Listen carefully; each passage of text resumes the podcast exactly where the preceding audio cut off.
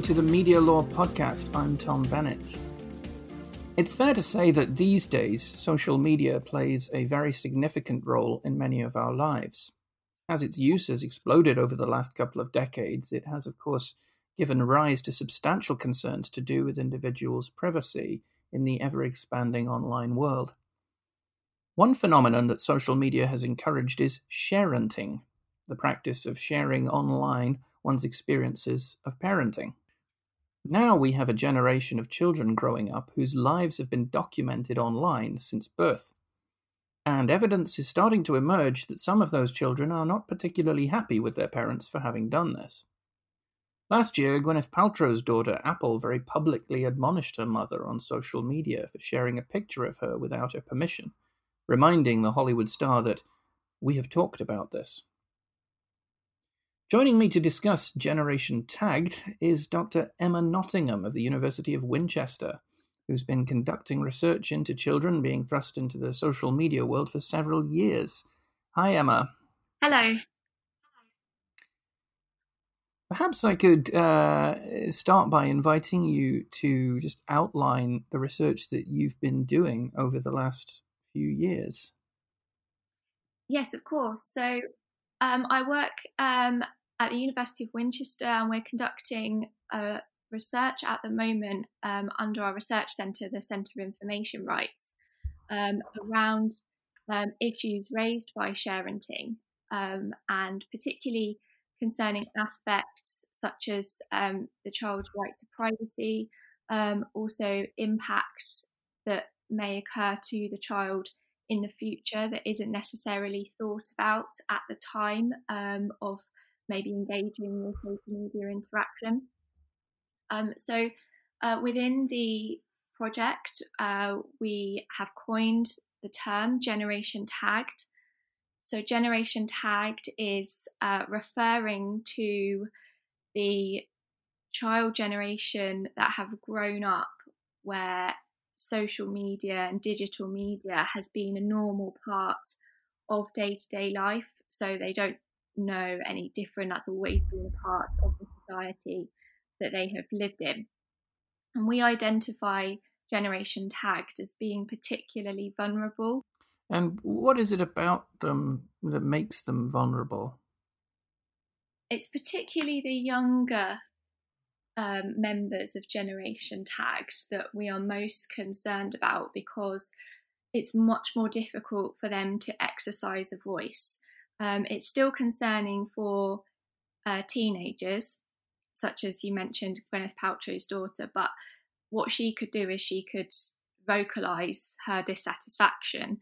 Um, the younger children who are maybe are babies, they can't talk, um, or perhaps five, six year olds who are too young to really understand that there's any dangers or any implications for them, or really they might not even understand the concept of digital media or social media and really they might not even know that their parents are putting information about them out there.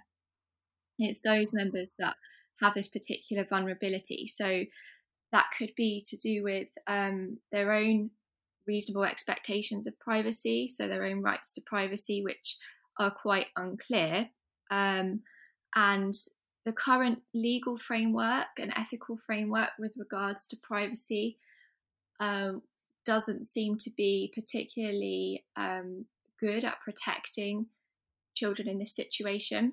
Uh, the laws around that weren't really designed with this in mind. And it's very much um, attached to the way the parent behaves. So, if the parents behave in such a way that's quite um, exposing, then the child has a much lower reasonable expectation of privacy. So, as part of our research, we suggest that children need to have their own independent, reasonable expectation of privacy. There's also a lot of other concerns, um, such as uh, digital kidnapping, um, which is the idea that children's information is being collected um, and then being harvested and can then be used at some point in the future So there have been reports that information such as birthdays or particular um, life milestones or first day at school, things like that. They, they, it gives away a lot of information about that child. So you can even work out where someone lives purely through what might be quite innocent um, sharing on social media. Um, a lot of parents do this because they are, are proud. It's also the kind of modern day photo album, really. It's a way of keeping in touch with family and friends. So it's often done very innocently on the parents' part. But all that information, once it's out there, can be collected. And it has been reported that when these children turn 18, then there could be perhaps fraudulent activity going on. So maybe bank accounts opened in their name or their identity stolen once they get to um, the age of 18. Um, also, there's just emotional harm possible maybe to the child. Um, and even if a child did give their consent, they don't necessarily know or have considered that there might be any negative consequences. So, in our research, it's not just about what are the present harms, it's actually a lot about the future harm. So, that could be um, an emotional harm about how would that child feel um, when they're an adult and think, hang on a minute, did I really want all that information out there without me knowing that it was happening? Do we have evidence of children actively objecting to this? And if we do, at what sort of age are we starting to see that evidence emerge? At the moment, there's still quite little evidence around this, mainly because the children that are affected by this, this issue are still children. Um, I think once these children become adults, um, that's when it will be discussed a bit more. Um, whilst they're still children, there's not a lot that they can do, and it's also about the fact that society as a whole is still in very early stages about trying to understand the implications of social media. Um, so even parents who are engaging in the practice of sharenting um, aren't necessarily aware themselves that there are any dangers because social media has become very, very integrated within our day to day lives. And it seems very, very ordinary and um, very normal to, to use that and to upload pictures of your children or to discuss things with your friends on there is, is very much part of our lives. And there isn't a lot of information about the negativities. So, a lot more research needs to be done um, to find out what these possible harms are. And then, once we have that research, it then needs to be put out there to society, and adults need to be educated, and society as a whole needs to be educated as to what these possible dangers are and have some awareness about the fact that we're creating these cultural norms. So, within our research, we've explored the fact that in the offline world, there's quite a lot of protection for children. Uh, so, in a lot of children's light, ch- children's rights um, literature and research, um, concepts such as, the welfare of the child or the best interests of the child seem to underpin a lot of how um, the laws and the social norms are dictated. Whereas when we get to the online world, a lot of those concepts don't seem to apply. Um, we don't seem to put the child first in the online world like we do in the offline world. Within the research that we have undertaken at the Centre of Information Rights, we've explored how different the regulations in the online world are to the offline world. So, in the offline world, children are very much at the centre um, of laws and regulations and are considered quite strongly through concepts such as welfare of the child or the best interests of the child. And there's a big focus um, in other areas of the law, um, for example, with regards to medical treatment or other decisions about a child, is very much about what's in the best interest of this child, and that's put first. In the online world, those concepts don't seem to come into play. So there seems to be a disparity between the online and offline world. So, in the offline world, we've got norms around how we treat children and trying to put them first and be very considerate of children's rights. And then we get into the off, um, online world, and those norms don't seem to translate, and we seem to uh, have completely different standards. And now actually privacy intrusion seems to be quite a social norm and the practice of sharenting and making everything very public um, is very ordinary and we wouldn't necessarily think of that as ordinary if we were in the offline world. One thing that occurs to me when you say that is we've we've seen the courts quite regularly refer to the best interests of the child, for instance, as a test, even in cases clearly to do with privacy rather than to do with proceedings under the Children's Act or anything like that. Um, I'm thinking of cases like um, K and News Group Newspapers, for example, um, where we know, the it wasn't to do with sharenting, but you had children who would have been affected by adverse publicity to do with an, uh, an extramarital affair of the parent. And the Court of Appeal in that case looked very much at the best interest of the child when determining whether to grant injunctive relief to the parent to prevent publication, which ultimately the court did. When you say the best interests of the child is a standard test in the offline world, I think there's plenty of evidence for that. Um, and I'm struck by what you say that this isn't something that really seems to take hold in the online world. Is that because the law is not keeping up with the nature of online social interaction? Or is it because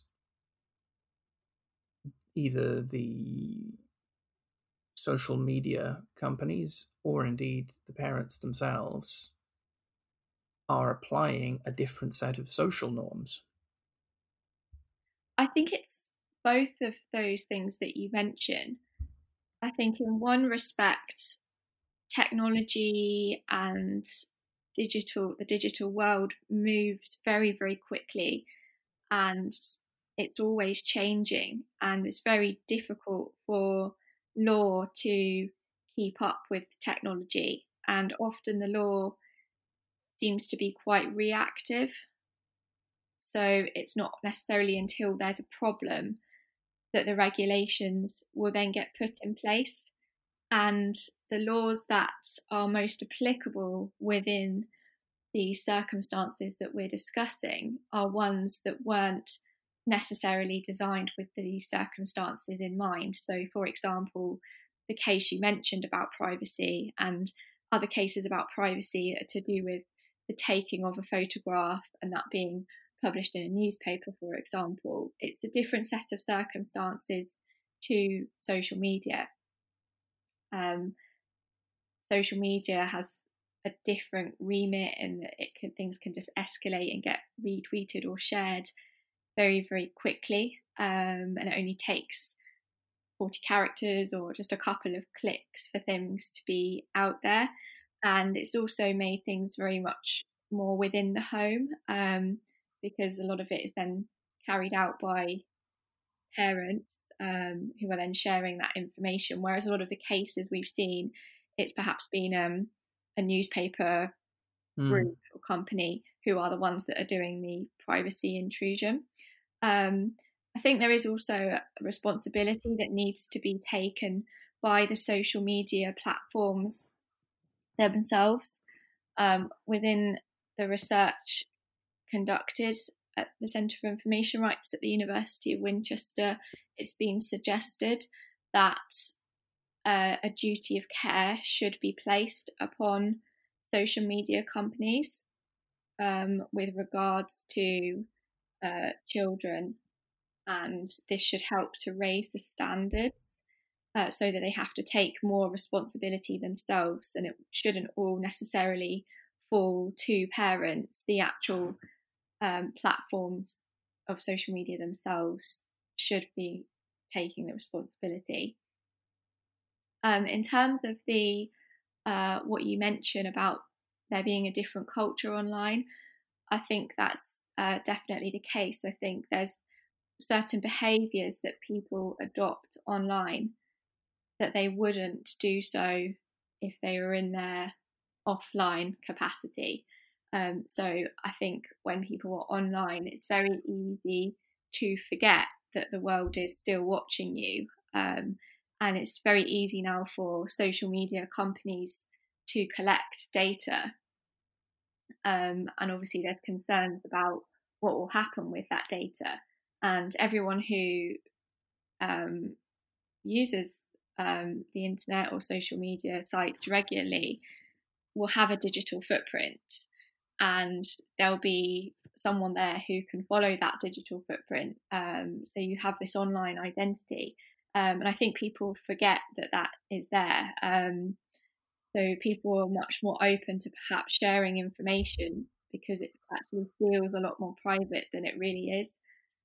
Now, social media in the kind of Facebook, Twitter sense, Instagram, I guess these days as well, is something that we're all pretty familiar with. Um, but one thing that I, I was struck about um, in the research that you presented when, when we first met a couple of years ago was uh, the phenomenon of YouTube families, um, where we have, for, for, anyone who's not encountered uh, these things, um, families who document in video their entire lives um, including the lives of the children of the family, and upload it to YouTube um, as you know ultimate reality television.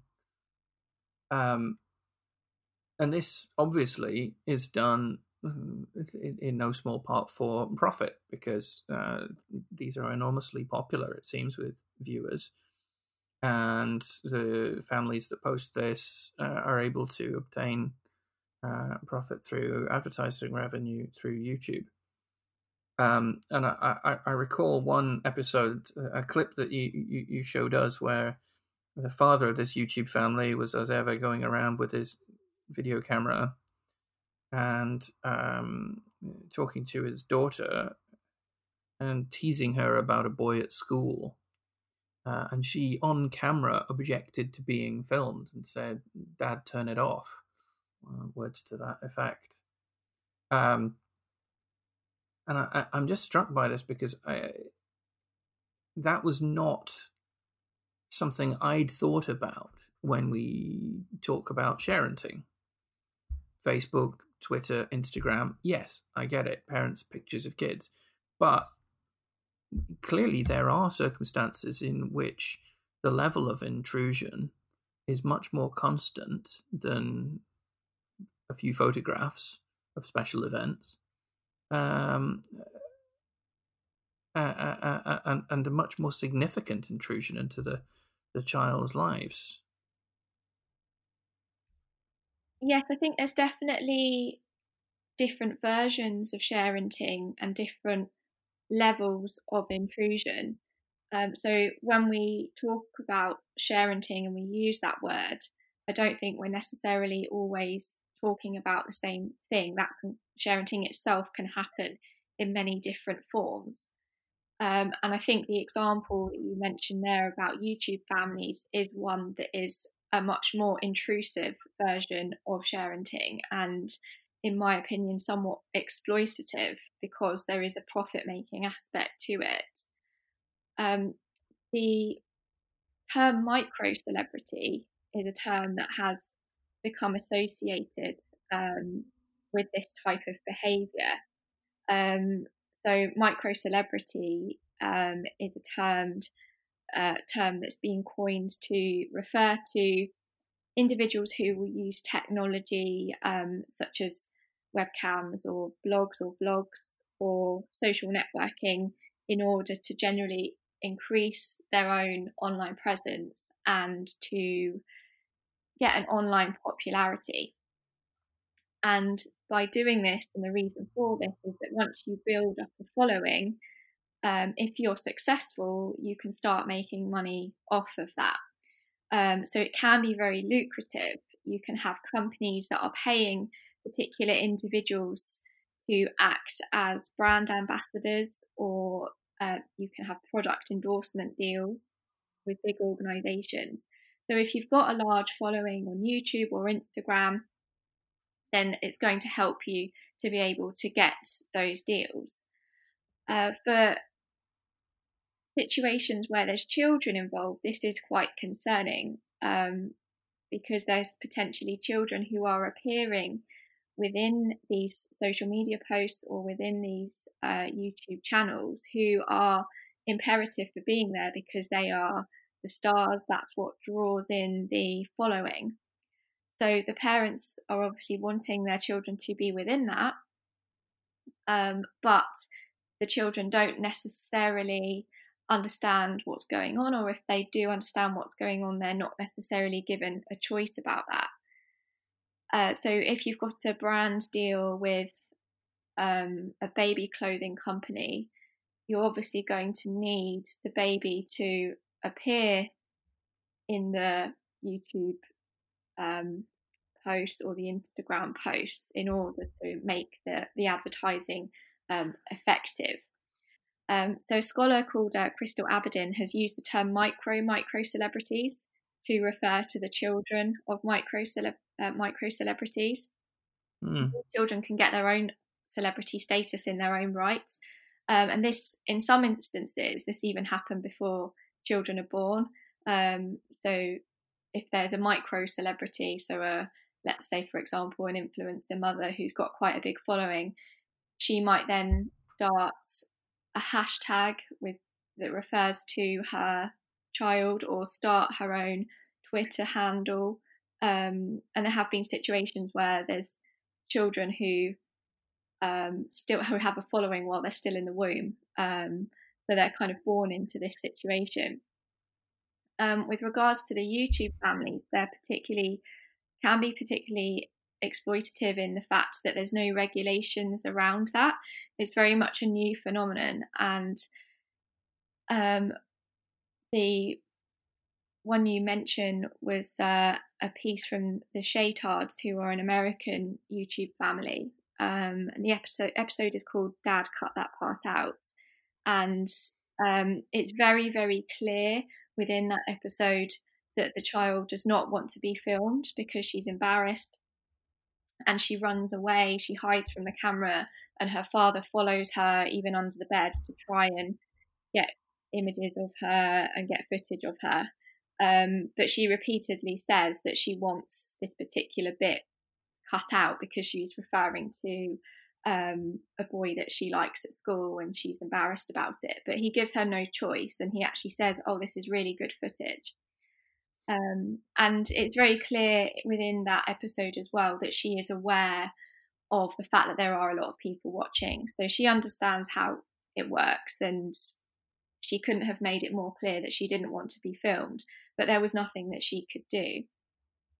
And another concern with this type of um, sharenting is the fact that it's entirely unregulated and we have other situations where children are filmed in um, movies or television series. We have child actors. Uh, mm. That's quite different because that is regulated. There are rules around the number of hours that children can work. Um, there's rules around licenses that have to be sought. Uh, YouTube Families falls outside of that. So this means that children can essentially be working, if you could see it as work, um, 24 7. Um, there's no regulation saying, okay, you need to switch the cameras off now. They can be going all the time. Um, there's also no uh, regulations or limits on the amount of footage that can be uploaded. So we can end up with children that are kind of just living in this situation every day. Um, and often this is because it's done for money. And um, if it's successful, um, you can actually give up your job if it's very, very lucrative. And being a YouTube family could, as a parent, become your entire job.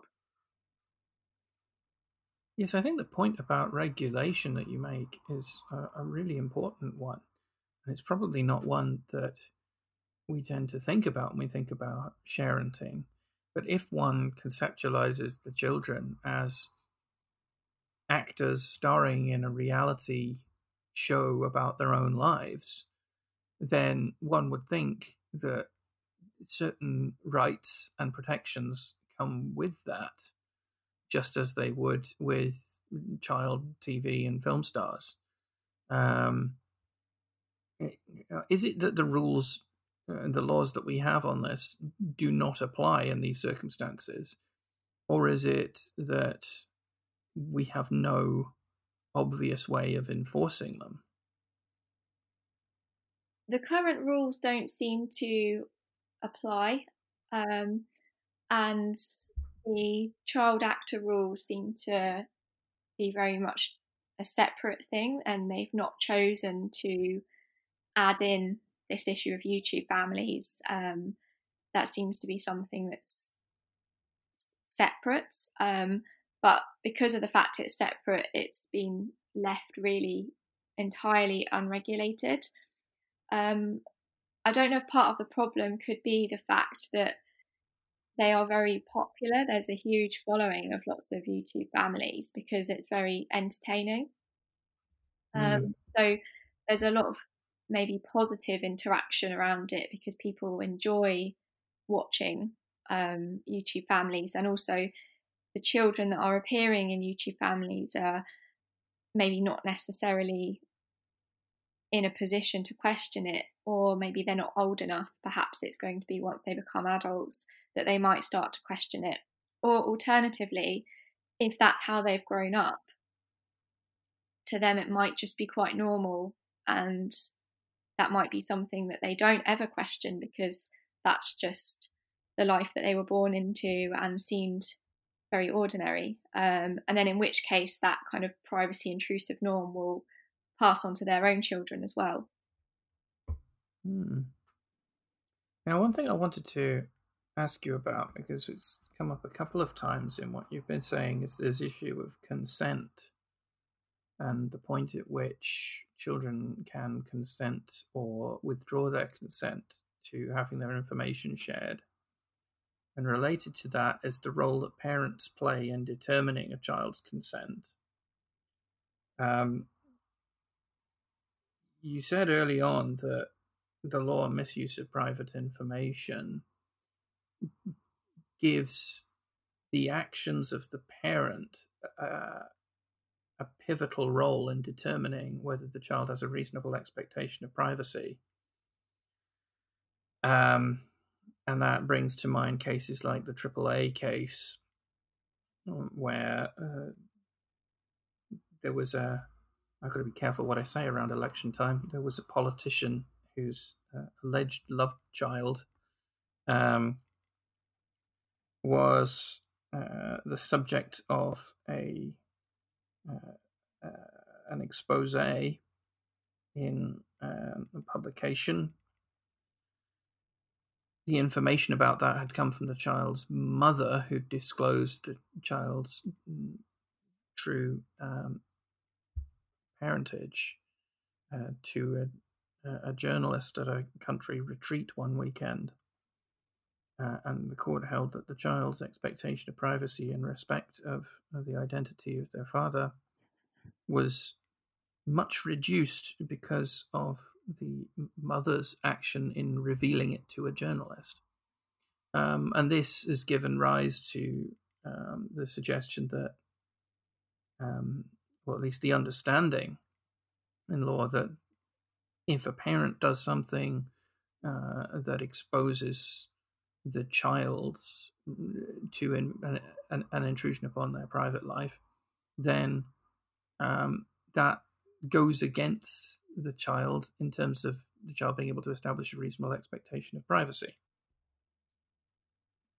To what extent does parental action reduce the child's expectation of privacy uh, uh, in the law?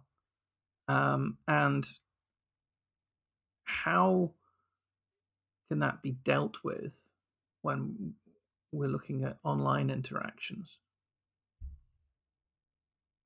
As you say, looking at the current legal framework around privacy, it does appear to be very dependent on the parent's behaviour. So, if the parent, like in the instance you mentioned, has gone to a journalist, then the child is almost less entitled. They have less of a reasonable expectation of privacy. So, applying that to a social media type situation, it then seems that if the parents have shared a lot of information, then that child, on that principle, also has uh, less privacy protection. However, when those cases were being discussed, they were obviously in a different context to the one that we are talking about now. So we're kind of left without a clear regulation. Um, but within the research um, that we've undertaken, we've made a recommendation, um, which is that children should actually have a privacy right that's independent from their parents' privacy expectations, because this would mean that actually the child would be able to get privacy protection regardless of their parents' behaviour and that would hopefully um, also help to address this um, kind of cultural um, norm around sharing as well. It would help to maybe educate parents um, and society that children are entitled to have this protection. It's, it's, it's, perhaps slightly mean of me, but if I may, I'd like to just play devil's advocate for a moment with that particular suggestion. So, if the child has a, a privacy right that is entirely independent of the actions of the parent, does this present a problem for tort law um, in terms of its contextual awareness. Tort law is heavily context sensitive, and particularly on privacy, it is uh, it is just that. So, when a parent does something that has the effect of reducing a child's expectation of privacy, yes, there is an interference with the child's right, but the factual context of that has fundamentally changed? Is the law not simply reflecting the fact that the child has less privacy? As a matter of fact, in those circumstances, because of what the parent has done. And if we grant the child a reasonable expectation of privacy, notwithstanding the actions of the parent, are we not divorcing the legal norms from the context in which we're trying to apply them. Yes, I think that when we talk about privacy, as you say, it is the way it's treated in the law at the moment is it's very dependent upon the context in which we're talking about. And I think in terms of granting um, along with our uh, in line with our recommendation, granting children a privacy right independent from their parents' privacy expectations. There is um, perhaps some challenges in doing that, in the sense that is it even possible to make that happen? Um, because it's quite difficult, I think, to actually separate um, the parent's privacy rights and the child's privacy rights in some instances, um, because children are inextricably tied up with their parents and their lives sort of run alongside each other. Um, mm. And this is something that actually has come up with regards to um, parents who engage in um, parent blogging. Um, so there's a lot of blogs out there now where uh, parents record their lives as a parent or they discuss ideas and share experiences with other parents through blogs. And in order to do that, it's very difficult not to mention your children.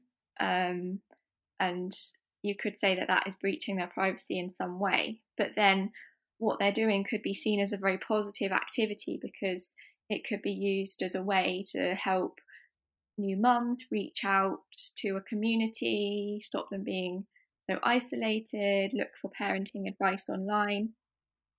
Um, so there are a lot of positives with something like that, but it's very difficult if you're a parent blogger to um, not mention your children because it's related to the activity that you're doing. So I think if we're going to entirely separate privacy rights of parents and of children, it's something that is a very good idea in theory, and I like to think it could work in practice, but it might not necessarily be realistic in every context um, because those rights of the parent and the child are often tied together. And I wonder if it raises a bigger question about the extent to which reasonable expectation of privacy for anybody should be tightly fact dependent on the context in which the alleged um, expectation of privacy arises, as opposed to it mm, being an expectation that is, in effect, imposed by law, in much the same way that a negligent duty of care arises not only on the facts of a given case, but is imposed in some circumstances by law on policy grounds. Um, on the basis that all things considered, it would be a good idea to have a duty in this situation. Um, and I wonder if, as our still very young, um, tort uh, our privacy tort misuse of private information, as that develops, whether it could look to examples from, say, negligence law, a much older tort, um, for inspiration as to how to deal with that particular conundrum. Yes, I think that this has just fallen into privacy law because that's the perhaps most closely related um, area of regulation that we have. Um, but actually, maybe there are a number of other ways that this could be looked at within the law. So perhaps tort law or perhaps other areas of law, um, because it does seem to be that privacy law hasn't been designed for this issue. Um, and just because there's a privacy issue, it seems to have fallen within that remit. When actually, yes, perhaps there's some uh, another way this could be could be done. So if we're going to start talking about social media platforms having a, a duty of care, or if we talk about what the parent duty of care is in this, then perhaps actually we yeah maybe should be looking more of a negligence framework to see if that would provide any assistance within um, within this context and see whether it would help to provide children with any enhanced protection Indeed. Well, we are left with an awful lot to think about. Um, but thank you very much, Emma, for joining us today. Uh, thank you very much for having me. You're very welcome. Um, we will be back in due course. Um, but until next time, it's uh, goodbye from Emma. It's goodbye from me.